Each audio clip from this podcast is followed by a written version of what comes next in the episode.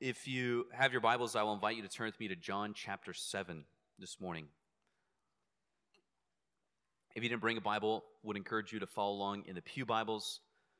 John 7, beginning in verse 1, that can be found on page 948 of the Pew Bibles. If you don't own a Bible, please take that as our gift to you this morning.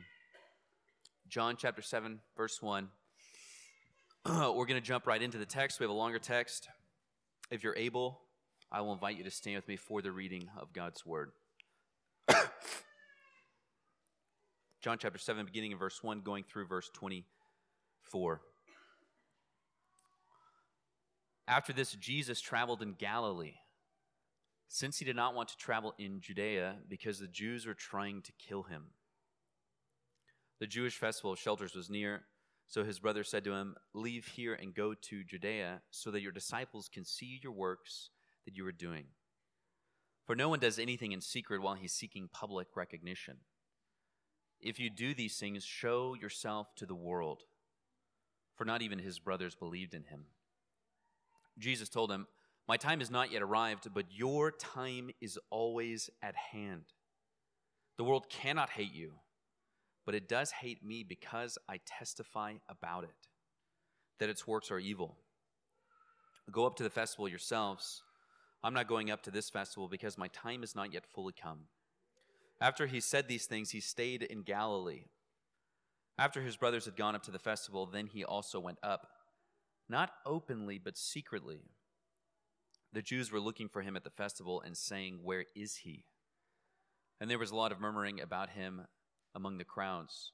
Some were saying he's a good man, others were saying, No, on the contrary, he's deceiving the people. Still, Nobody was talking publicly about him for fear of the Jews. When the festival was already half over, Jesus went up into the temple and began to teach.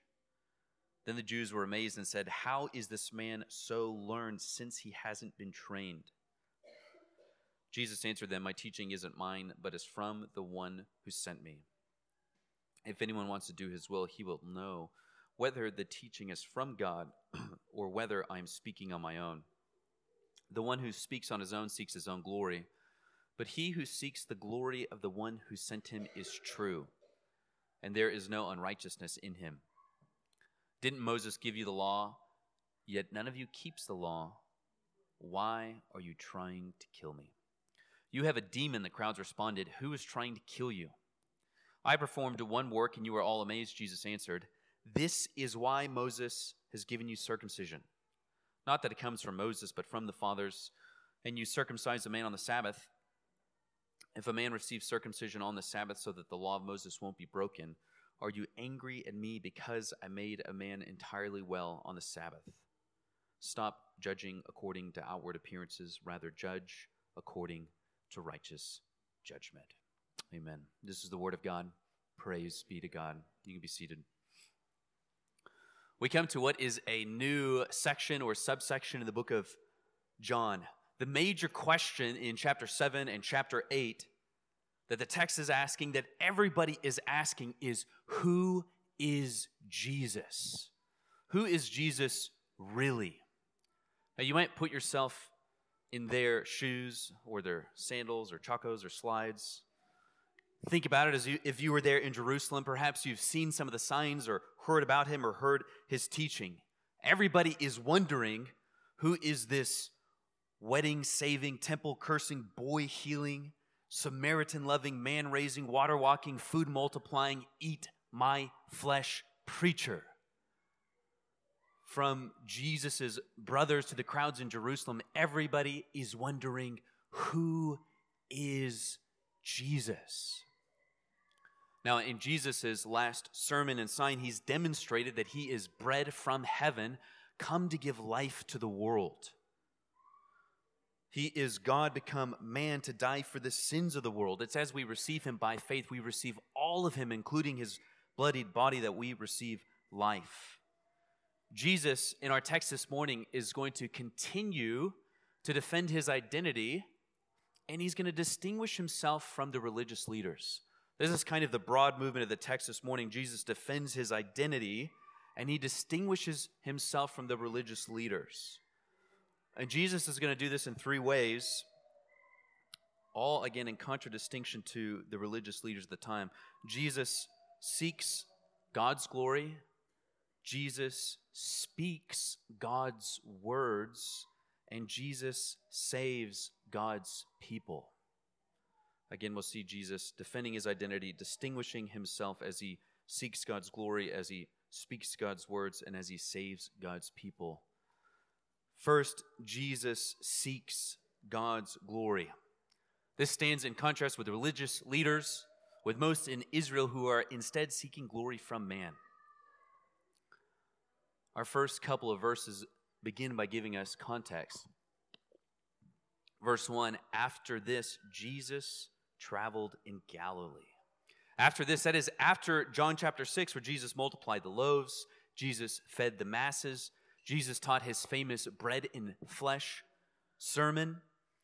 This is after Jesus' numbers have dwindled ostensibly from the thousands to the teens. After this, how much after this? If you look at verse 2, John tells us the festival, the Jewish festival of shelters was near. Now, in John chapter 6, right before Jesus uh, multiplies the bread, John tells us that Passover was near. Now, the time for the festival of shelters is near. It's been six months since, since Jesus has multiplied bread, as Jesus has taught about himself as bread come from heaven. Jesus has spent these six months in Galilee, Gentile Galilee, because, verse 1, the Jews were trying to kill him. Again, as we saw in the prologue, Jesus came to the world, the world did not recognize him.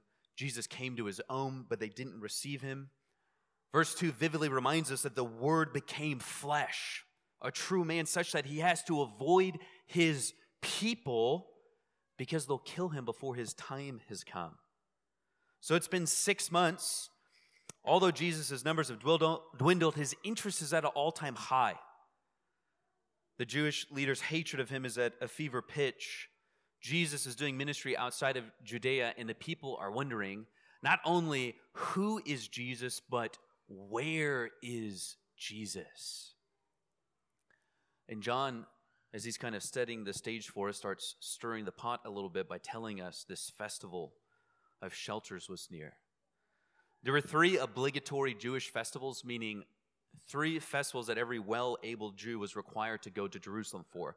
The first one was Passover, where Israel celebrated the Exodus, their, them coming out of slavery. The second one was Pentecost. Israel celebrated the gift of the law that they received at Sinai. The third one is festival of shelters in which Israel remembered God's provision to them during their wilderness wanderings.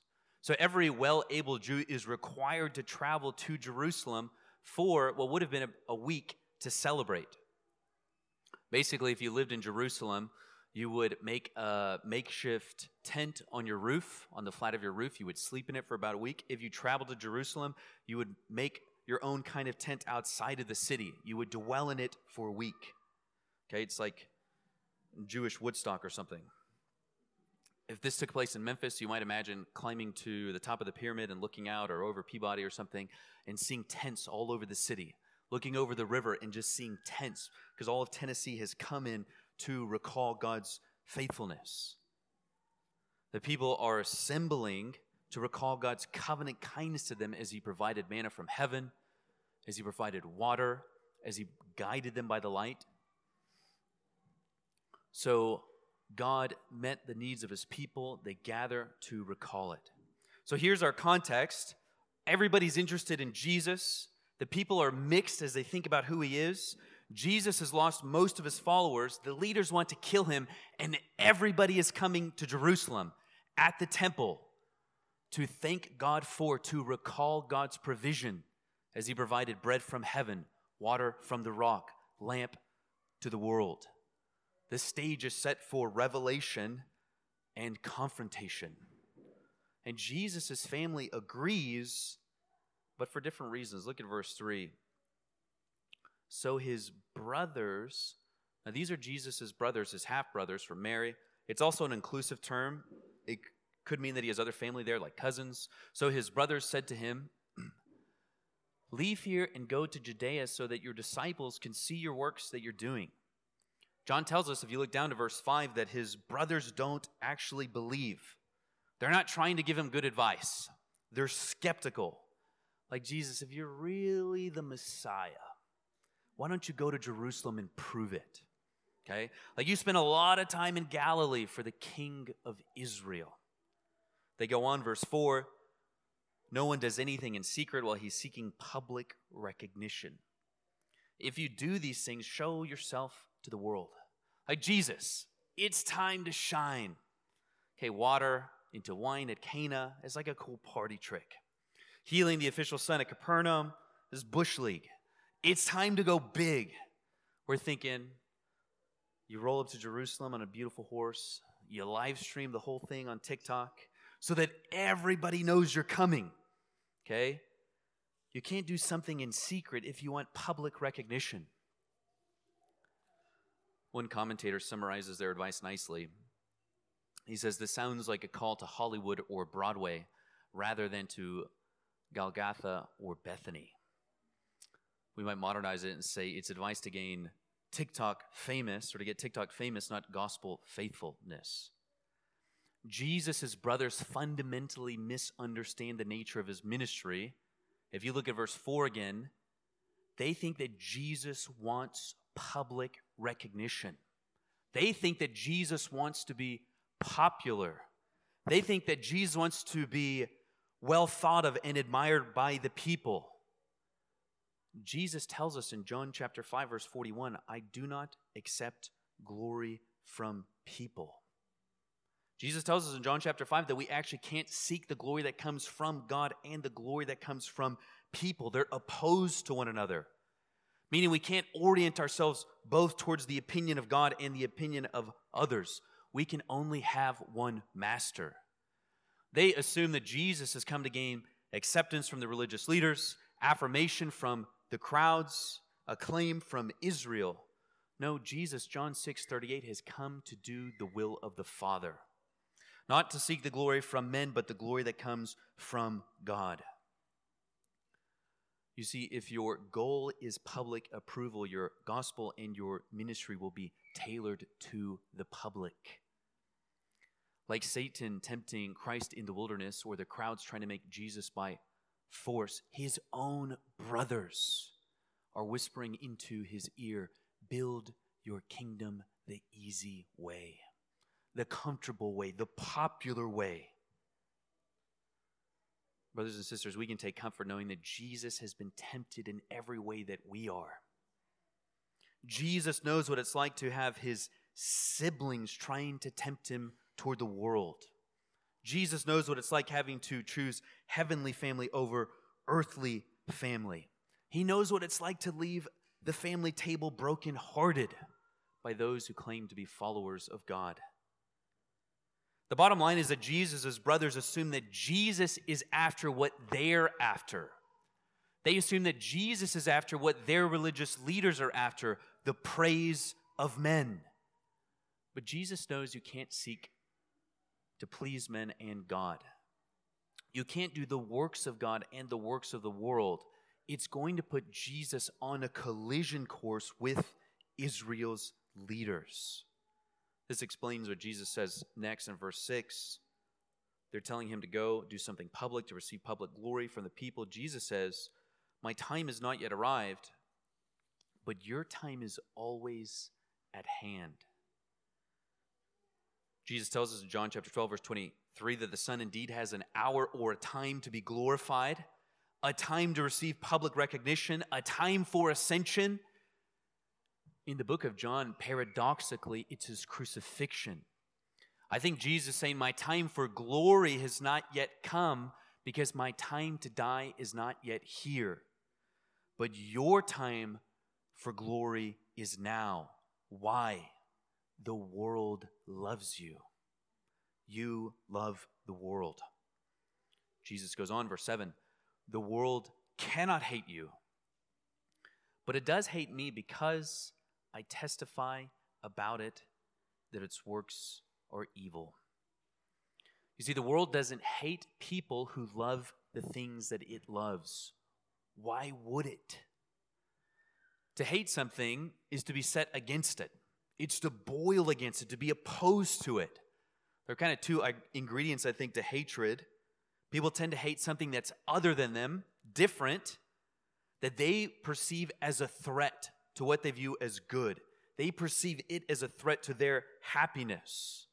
The world can't hate you if you're not different from it and if it doesn't perceive you as a threat to its perception of the good. Right? No one will hate you if you celebrate their works. But if you tell somebody that what they think is good is actually evil, they're going to hate you.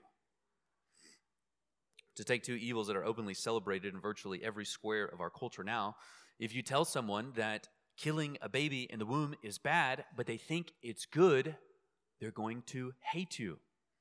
If you tell someone that mutilating an adult or worse yet, a child is bad, but they think it's good, they're going to hate you.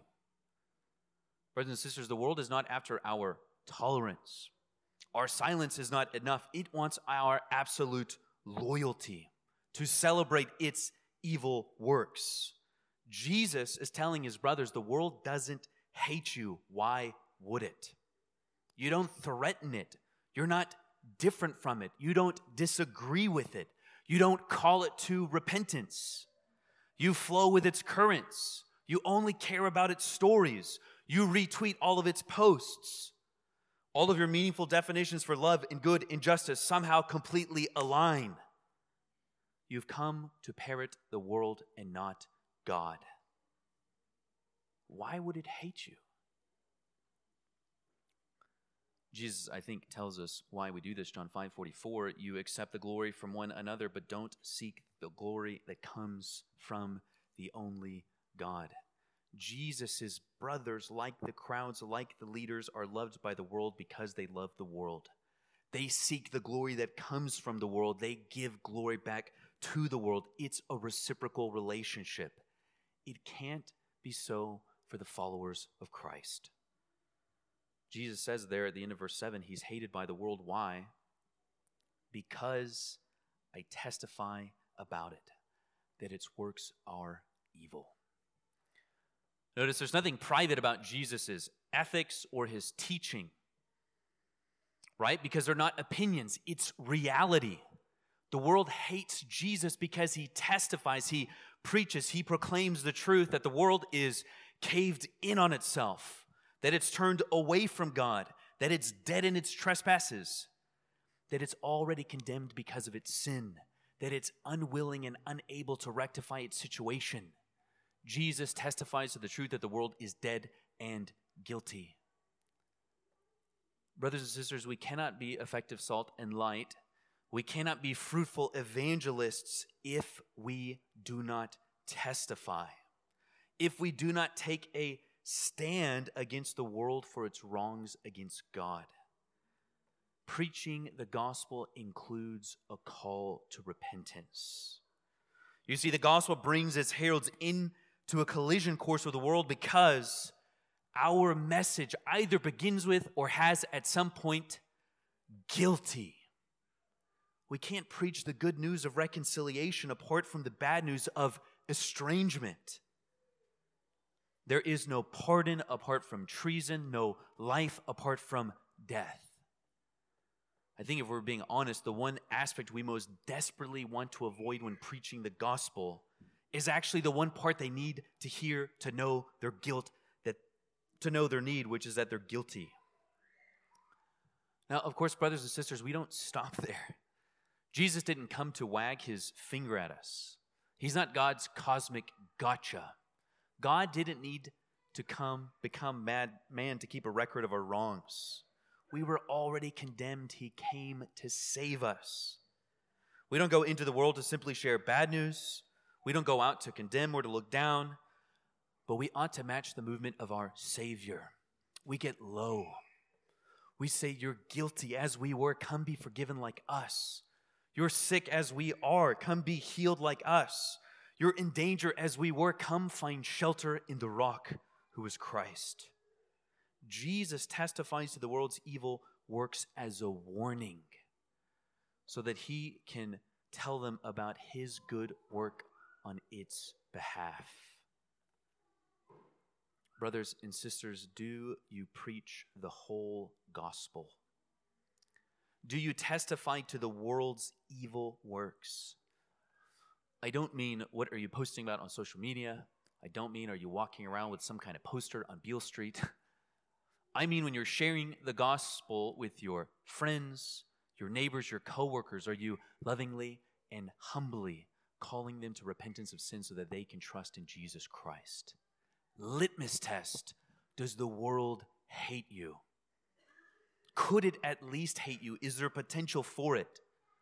Is there difference both in your ethic and your speech?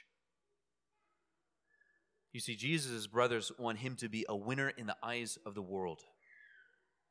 One commentator puts it well Jesus was not a winner in his time, and the church that is to be faithful to him cannot be a winner in her time either, unless she wants to win the whole world at the price of her own soul. We can either work for glory that comes from the world or receive the glory that comes from God. We cannot do both. Jesus is a wonderful model of evangelism because he faithfully preaches, even as it loses him crowds, the religious leaders, his disciples, now even his own family.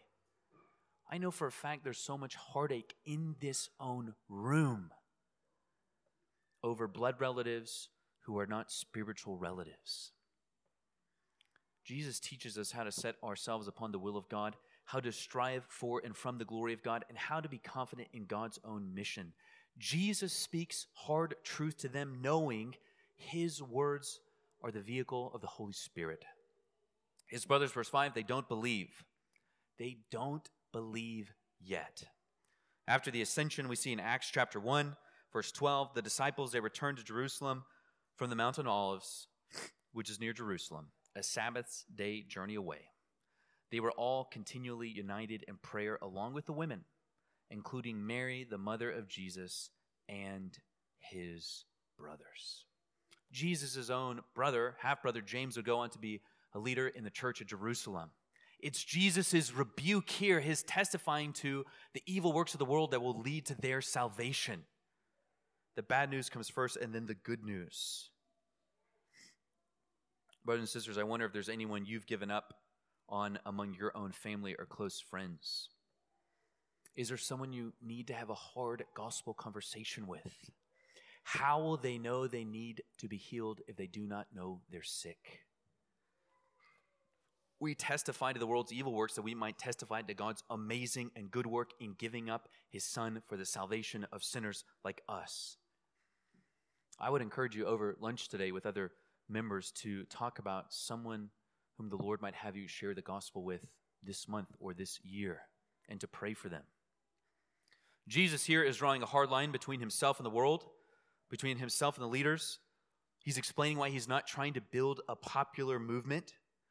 No doubt Jesus desires followers, but not at the expense of what is actually good and true. His aim is to do the will of the Father and to seek his glory.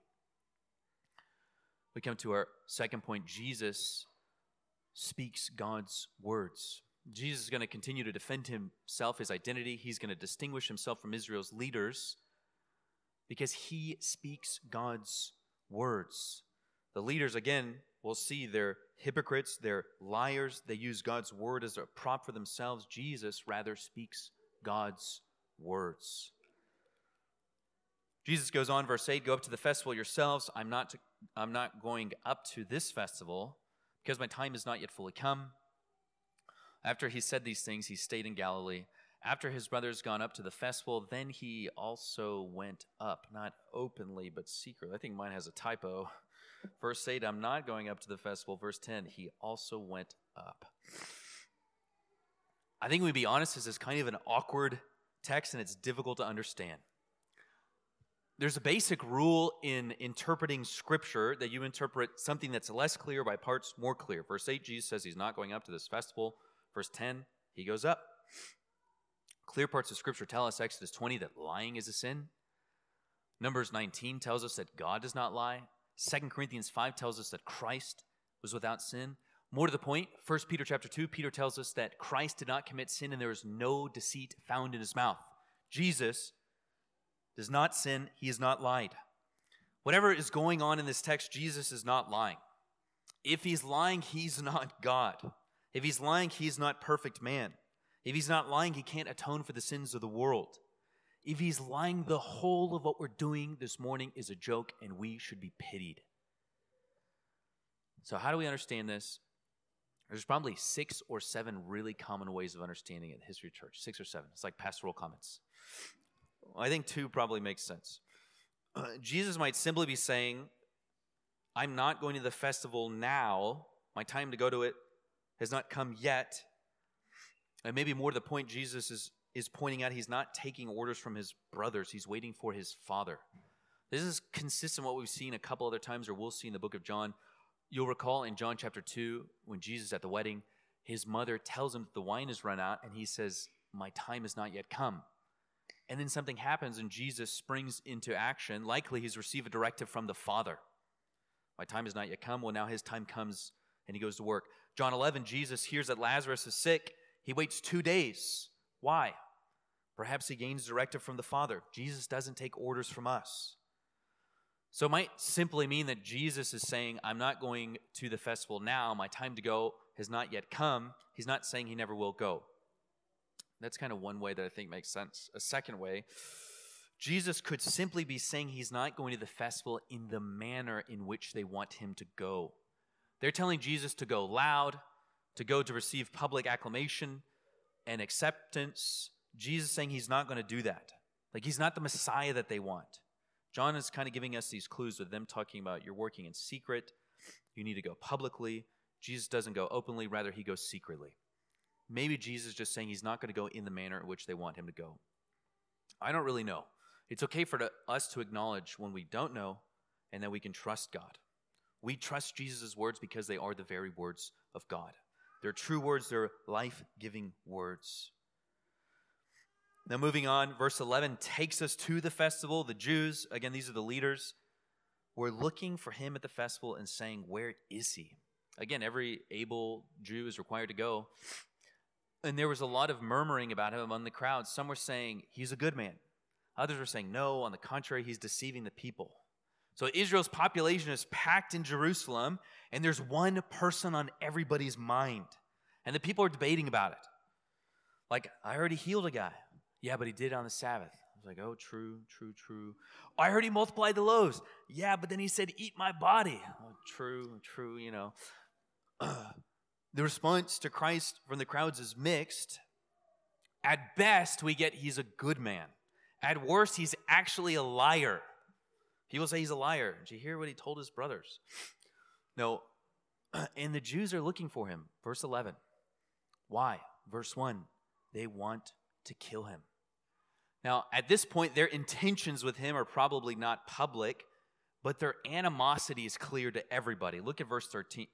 Still, nobody was talking publicly about him for fear of the Jews. Everyone's there, everybody's talking about Jesus, but you can't do it publicly. So you're talking about him, like, will the Messiah do more than him? It's, oh no, they're coming, they're coming. And you're just talking about something random, like, the tents, tents are really nice this year. Yeah, a lot of, lot of blue tents, a lot, a lot of blue tents. You get a sense for what kind of religious leaders Israel had, what their oversight and care must have felt like. There's no freedom to actually talk about the Word of God. A possible Messiah is in their midst, and yet they've so clamped down, there's no real God talk. This is the kind of shepherds that God condemned in Ezekiel chapter 34. The word of the Lord came to me, Son of man, prophesy against the shepherds of Israel. Prophesy and say to them, This is what the Lord God says to the shepherds Woe to the shepherds of Israel who have been feeding themselves. Shouldn't the shepherds feed their flock? You eat the fat, wear the wool, and butcher the fattened animals, but you do not tend to the flock. You have not strengthened the weak, healed the sick, bandaged the injured, brought back the strays, or sought the lost. Indeed, you have ruled them with violence and cruelty. Jesus has come to save us from shepherds like this. They can't even talk openly about their great hope, about their scriptures, because they've clamped down on real God talk. Brothers and sisters, if you ever find yourselves in a position where you can't approach your pastors, there's either something wrong with you or with them. That's not healthy. If it's your pastor's fault, all of them collectively, you should fire them or find a different church. Jesus came to rescue us from such bad shepherds. It's to him, those who want to kill him, that he goes. Verse 14. When the festival was already half over, Jesus went up into the temple and began to teach. Then the Jews were amazed. Could you imagine hearing Jesus preach? I think about the last time your heart is just set ablaze as you heard preaching. Wouldn't even compare to listening to Jesus. The connections he's unearthing in Scripture, the redemption narrative he's unfolding, the glory of God he's bringing before their eyes, the words he's choosing to paint God's love for them. Jesus teaches in such a way that when the Spirit moves, scales fall off, shadows recede, and hearts burn. Why? He's the eternal Word of God. Everybody's amazed, even the Jews who want to kill him. They're like, I hate that guy, but boy can preach. And more specifically, what's blowing their minds, if you look there at the end of verse 15, they're saying, How is this man so learned since he hasn't been trained? Like he hasn't gone to school. How does he know so much? Today, to be an authority on anything, all you need is an email account and Wi Fi. Bonus if you got a camera. You sit down in front of your keyboard, see where the wind's going. What am I thinking about global markets today? Then the religious leaders went, they underwent extensive schooling and apprenticeship. These guys have undergone so much training, they've memorized so much scripture, they understand the rabbinical tradition so well, they make me look like a dummy. Jesus hasn't gone to any of their schools, and yet he knows so much. This is why they're amazed. Imagine that you're a doctor or a nurse, you have a patient who's in the OR, they have a thoracic aneurysm caused by a dissection, there's a slight tear in their aortic valve in the chest. You're there in the operating room, and then this, um, excuse me, sorry, this stay at home mom busts into surgery. She's wearing on clouds, yoga pants. She takes over, she crushes it. Right? It's like watching masterclass in heart surgery. Dude might as well have gotten a new heart. What should have taken 20 years of education and training, she knows how to do. They're amazed. They're saying he hasn't been trained. Make no mistake, Jesus is educated. He's not, he just didn't go to any of their schools. He goes on, verse 16 Jesus answered them, My teaching isn't mine, but is from the one who sent me. Jesus' school is heaven, his teacher is the Father. John 8 28, Jesus tells us, I do nothing on my own, but just as the Father taught me, I say these things. Jesus went to school every day as he sat in word and prayer, only doing what he sees, only speaking as he hears. Brothers and sisters, no doubt Jesus is a class unto himself. He is the eternal word of God. The Spirit rests on him without measure. The Bible is about him. But this should also encourage us. You don't have to be seminary trained to be educated in the things of God. Right? You don't need a degree to be godly. You don't need an MA or a PhD. You don't even need a GED. You just need your Bible and the Spirit of God in the context of the church. The religious leaders would be amazed by the very same thing in Acts chapter 4. Listen to this when they observed the boldness of Peter and John and realized that they were uneducated and untrained men, they were amazed and recognized that they had been with Jesus. God loves using people that the world views as common and untrained and weak to do extraordinary things. Now, to be clear, this doesn't mean that we don't care about education. We do. God Himself educates us through word and sacrament in the church. Schools can be helpful toward that end, but we don't need letters to justify our preaching. God invites us to come and to learn from Him every single day and every week. Jesus is inviting them to learn from Him. He's publicly teaching that they, even they, the ones who would kill Him, would learn from Him. And yet there's a problem, as we've seen throughout the book of John, verse 17. If anyone wants to do his will, he will know whether the teaching is from God or whether I'm speaking on my own. Kind of put in the negative sense, if you don't want to do the will of God, you won't be able to understand my teaching. People don't grasp Jesus' teaching not because it's beyond their intellectual capacities, but because it's beyond their moral inclinations. Jesus saying, if you actually cared about the things of God, you would recognize his voice right now. Like if you know and love God's word, you'll accept it when it comes to you, but you don't. Perhaps most simply put, if you believe in God, you'll believe what comes from God. At the heart of this issue here, their inability to receive Christ's teaching is the question of whose glory you're after. You won't hear God's voice if you're seeking other people's glory. Verse 18, Jesus goes on again, distinguish, distinguishing himself, defending his identity. He says, The one who speaks on his own seeks his glory. The one who speaks on his own, not from the word of God, the one who speaks on his own is seeking his own glory. These are the religious leaders, speaking not from God, but from themselves. Ezekiel, again in chapter 13, gives a pronouncement about these kind of leaders. Son of man, prophesy against the prophets of Israel who are prophesying. Say to those who prophesy out of their own imagination, Hear the word of the Lord. This is what the Lord God says Woe to those foolish prophets who follow their own spirit and have seen nothing. Where there is false teaching, you can be sure of two things. They're teaching from their own imagination, out of their own spirit, even if they're using the Word of God as a prop, and they're teaching for themselves. They're not giving people the pure and unfiltered water from the rock of ages. They're twisting, they're deceiving. They're telling the people what they want to hear. They're scratching ears so that they themselves will hear back what they want to hear. Brothers and sisters, it is a wicked thing to use the things of God as props to steal glory from Him. Jesus is testifying to their evil works. He's speaking of them now, he speaks of himself. He says, But he who seeks the glory of the one who sent him is true, is true, and there was nothing unrighteousness. Sorry, there is no unrighteousness in him. We see that Jesus, these are related, seeks God's glory and he speaks God's word. We come now to our last point. Jesus defends his identity as the God man. He distinguishes himself from Israel's leaders because he saves God's people.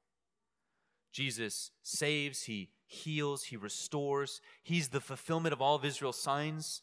Israel's leaders are so fixated on the signs that they're actually standing in the way of salvation.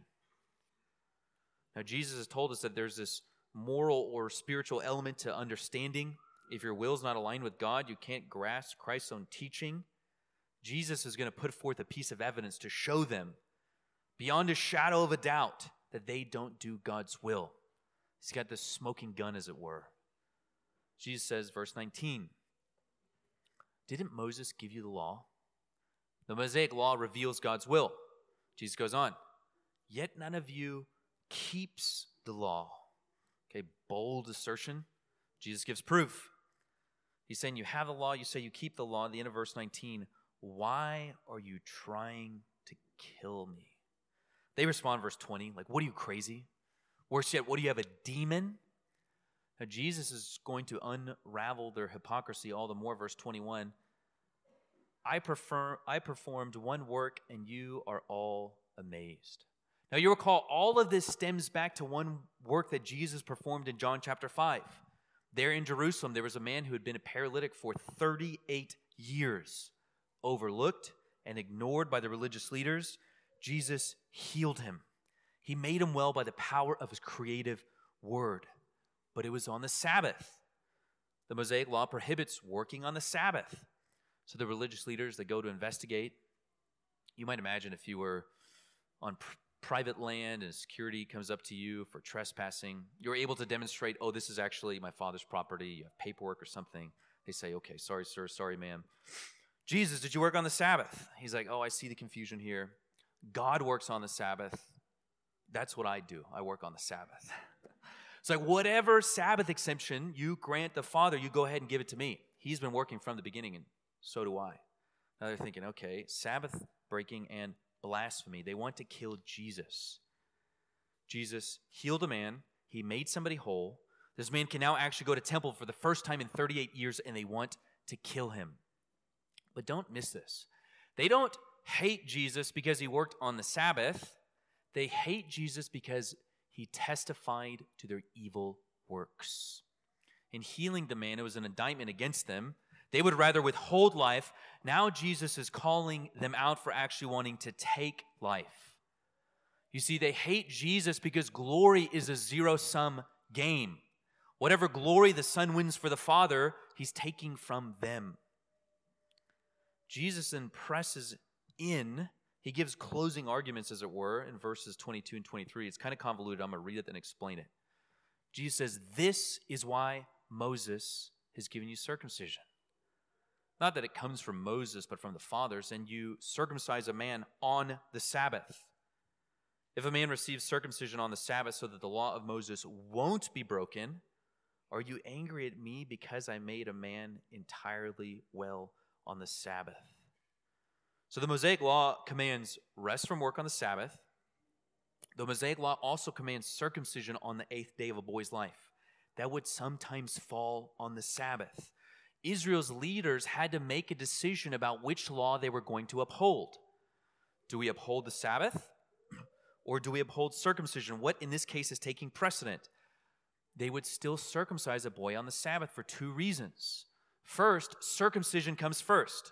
Jesus points this out, even he says, not that it came from Moses, it came from the fathers. Paul makes the same argument in Galatians chapter 3. The Mosaic covenant came later, it doesn't cancel or nullify the Abrahamic covenant. So there's kind of an argument from time, there's also an argument from weight or substance. Secondly, so this is because of what circumcision meant. Circumcision is what included males into the covenant community. Genesis 17:10, it marked out the line for the Messiah it was an ever present sign to them, Deuteronomy 10 16, of their need for a new heart. It was also a sign to them that if they broke the covenant, they would be cut, um, cut off from God's people and his salvation. So circumcision brought men into God's people where God's saving works took place, and it pointed them to their need for a Savior.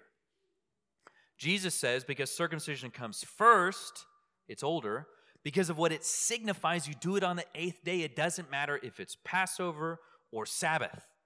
It doesn't make you a lawbreaker. You actually do it to uphold the law so it won't be broken. It came first, it signifies something better man's wholeness. This is why Jesus says, This is why Moses has given you circumcision. Why did he give it?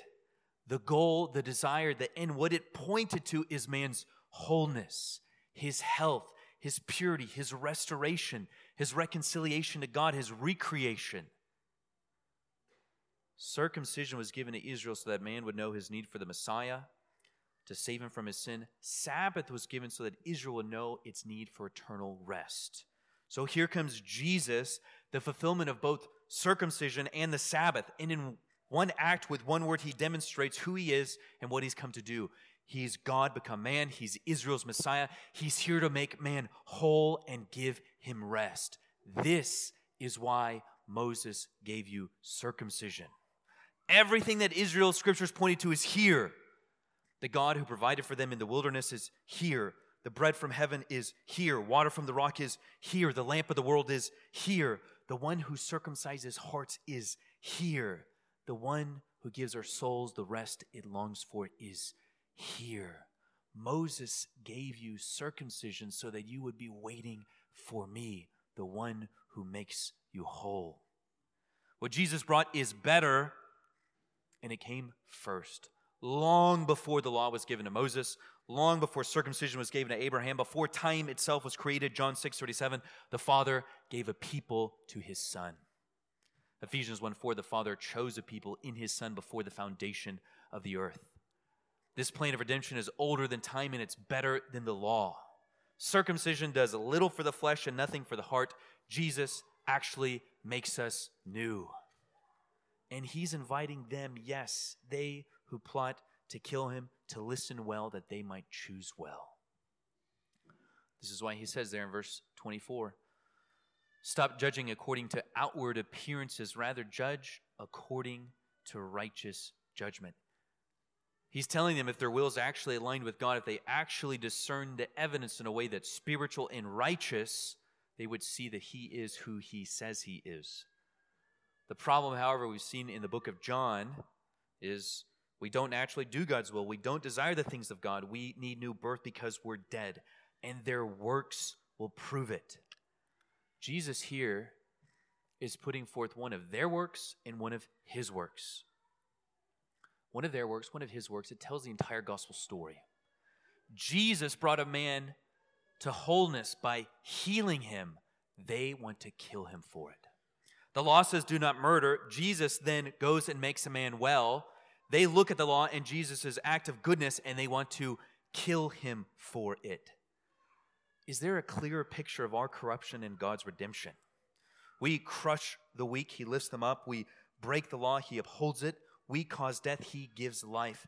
In fact, it's by His death, the death we cause, that He gives us life.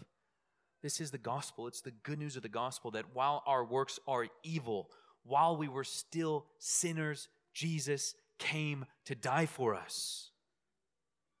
He is the good physician who came to make us whole and to give us rest. What we intended for evil and hatred on the cross, God has purposed for love. It was there that He paid the punishment that was due to us. Jesus is God the Son, come to speak God's word and to save God's people that we may dwell in His glorious light forever. May all glory be to Him. Let's pray.